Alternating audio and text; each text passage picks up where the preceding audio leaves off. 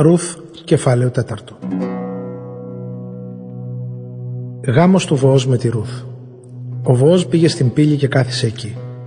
Μετά από λίγο περνούσε από εκεί ο στενός συγγενής του Ελιμέλεχ για τον οποίο είχε μιλήσει ο Βοός στη Ρουθ.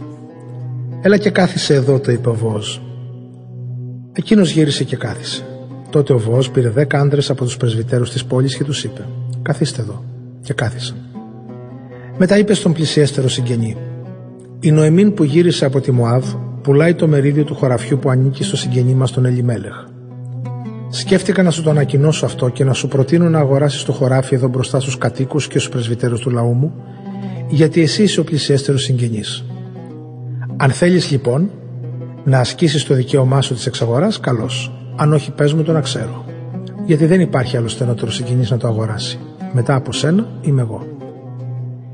Εκείνος απάντησε: θα το αγοράσω. Τότε ο Βόζ είπε «Αν αγοράσεις το χωράφι από την Νοεμίν, πρέπει να πάρεις γυναίκα σου και τη Ρούθ τη Μωαβίτισσα, τη χείρα του γιού της, ώστε η ιδιοκτησία του χωραφιού να παραμείνει στην οικογένεια του νεκρού άντρα της». Ο άλλος συγγενής απάντησε «Εγώ δεν μπορώ να εκπληρώσω το συγγενικό μου χρέος, γιατί έτσι καταστρέφω τη δική μου ιδιοκτησία. Ανάλαβε εσύ το δικαίωμά μου της εξαγοράς. Εγώ δεν προτίθεμαι να αγοράσω το χωράφι». Υπήρχε παλιά ένα έθιμο στο λαό Ισραήλ σχετικά με την εξαγορά και την ανταλλαγή για την εγκυρότητα των συμφωνιών. Ο ένας έλυνε το σανδάλι του και το έδινε στον άλλον. Αυτό ήταν σαν μαρτυρία ανάμεσα στους Ισραηλίτες. Γι' αυτό, όταν ο κοντινός συγγενής είπε στον Βόζ Αγόρασε το εσύ το χωράφι, έλυσε το σανδάλι του και το έδωσε. Τότε ο Βόζ είπε στους πρεσβυτέρους και σε όλους τους παρισταμένους. Σήμερα είσαστε μάρτυρες ότι αγόρασα από την Νοεμίν όλα όσα ανήκαν στον Ελιμέλεχ, στο Χιλιόν και στο Μαχλόν. Και ακόμα ότι πήρα για γυναίκα μου τη Ρούθ τη Μωαβίτισσα, χείρα του Μαχλών. Έτσι η περιουσία θα παραμείνει στην οικογένεια του νεκρού και θα δημιουργηθούν απόγονοι που θα διατηρήσουν το όνομά του ανάμεσα στους συμπατριώτες του και στις δικαστικές αρχές του τόπου του. Εσείς είστε σήμερα μάρτυρες γι' αυτό. Τότε όλοι οι παριστάμενοι εκεί στην πύλη και οι πρεσβύτεροι είπαν «Ναι, είμαστε μάρτυρες γι' αυτό».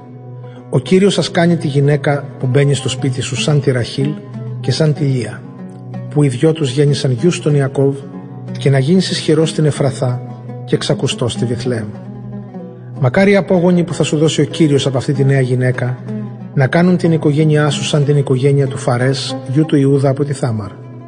Έτσι ο Βόζ πήρε τη Ρούθ γυναίκα του. Ο Κύριος την ευλόγησε.